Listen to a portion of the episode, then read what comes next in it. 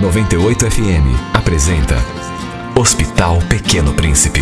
100 anos vivendo para quem tem muito o que viver. No ano de 1996, sexta-feira de carnaval, meu filho foi diagnosticado com meningite e foi levado às pressas ao Hospital Pequeno Príncipe, onde lá permaneceu por 21 dias e foi super bem atendido. Agradeço a Deus, aos médicos do fundo do meu coração e que Deus continue colocando a mão sobre a mão de todos os médicos que atendem todas as crianças que precisam dos serviços desse hospital. Muito obrigada.